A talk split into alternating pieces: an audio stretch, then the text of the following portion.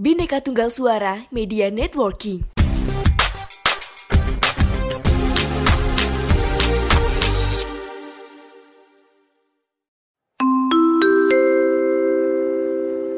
Mohon perhatian.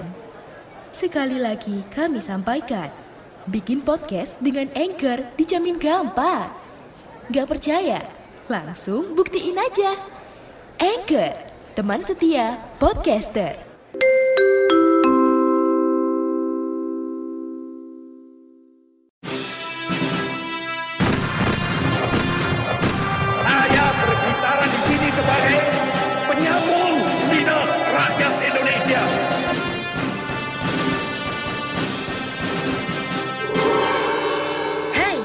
Terima kasih sudah memilih mendengarkan kami, Poseidon.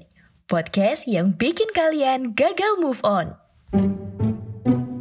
Hai sobat dari masa lalu, salam sejarah. Selamat datang kembali di podcast Sejarah Indonesia, podcast yang bikin kamu gagal move on. Kembali lagi bersama aku Nisa Fazalina dan kali ini aku masih membahas salah satu peristiwa sejarah dalam usaha mempertahankan kemerdekaan Republik Indonesia, yaitu Perang Puputan Margarana.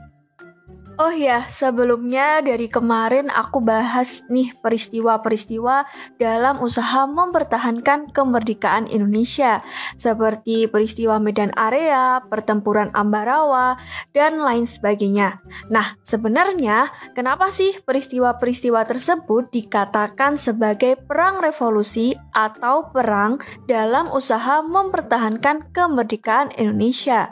Karena kita tahu sendiri bahwa perang-perang tersebut terjadi tahun 1945 atau setelah Indonesia memproklamasikan kemerdekaannya.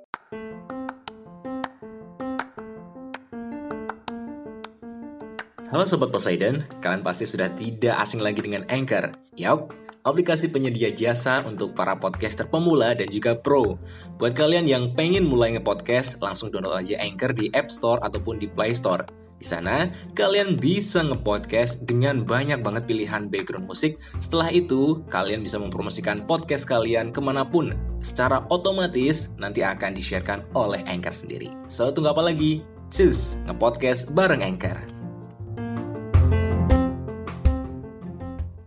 Pertempuran Margarana atau Puputan Margarana merupakan pertempuran yang terjadi di Margarana yang terletak di sebelah utara kota Tabanan, Pulau Bali.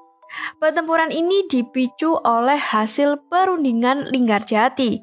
Salah satu butir hasil perundingan tersebut menyatakan bahwa pengakuan secara de facto atas wilayah kekuasaan Indonesia meliputi Jawa, Madura, dan Sumatera.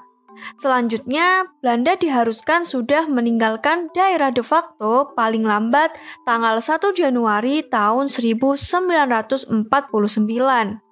Dengan demikian, Bali tidak menjadi bagian dari Indonesia. Tidak masuknya daerah Bali sebagai bagian dari Indonesia melukai hati rakyat Bali, yang kemudian memiculah perlawanan.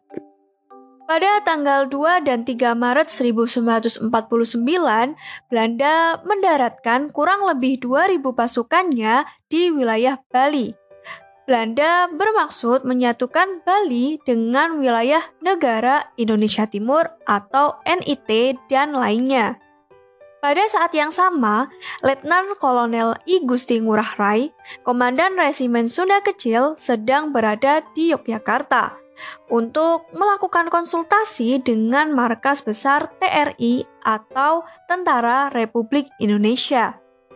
Untuk mencapai maksudnya tersebut, Belanda membujuk kepala divisi Sunda kecil yakni Letkol I Gusti Ngurah Rai agar bersedia diajak bekerja sama membentuk NIT.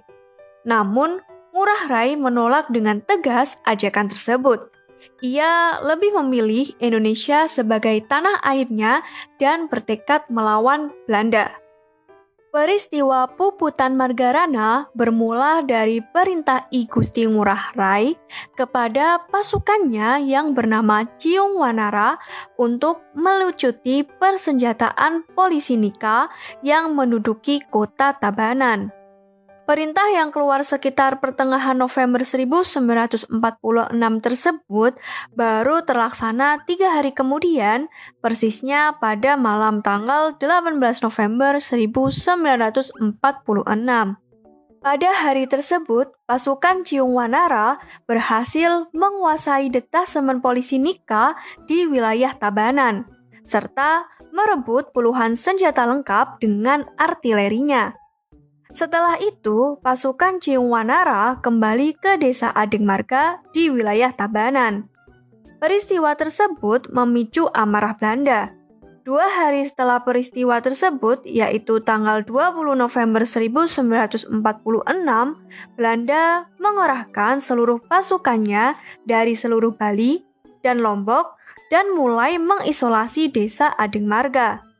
Belanda juga harus mendatangkan bantuan e, berupa bantuan tentara dari Bali dan Lombok ditambah pesawat pengebom dari Makassar untuk menghadapi pasukan Ngurah Rai. Sekitar pukul 9 sampai 10 waktu Indonesia Timur, pasukan Ciuwanara menyadari bahwa mereka dalam posisi terkepung oleh serdadu Belanda. Mereka memilih bertahan dan aksi tembak-menembak tak terelakkan. Perang di Margarana dikenal dengan istilah perang puputan, yaitu perang yang dilakukan sampai titik darah penghabisan. Kata puputan memiliki makna moral karena dalam ajaran agama Hindu, kematian seorang prajurit dalam peperangan akan menjadi sebuah kehormatan bagi keluarganya. Setelah bertempur dengan semangat pantang menyerah sampai titik darah penghabisan, Ngurah Rai dan 96 anggota pasukannya telah gugur. Di pihak sekutu, kurang lebih 400 orang telah tewas. Untuk mengenang peristiwa tersebut, kini pada bekas arena pertempuran didirikan Tugu Pahlawan Taman Pujaan Bangsa. Sementara itu, setiap tanggal 20 November juga diperingati sebagai Hari Puputan Margarana. Oke, demikian penjelasan singkat mengenai peristiwa puputan Margarana. Semoga apa yang aku sampaikan dapat menginspirasi kalian dan menambah wawasan kalian dalam belajar sejarah. Penasaran kan minggu depan aku bakal bahas peristiwa apa nih? Jangan lupa follow kami di Instagram at podcast underscore sejarah Indonesia dan follow juga at Binika Tunggal Suara. Dan salam BTS Bineka Tunggal Suara walau berbeda-beda tetapi tetap satu suara Indonesia. Sampai jumpa. Terima kasih.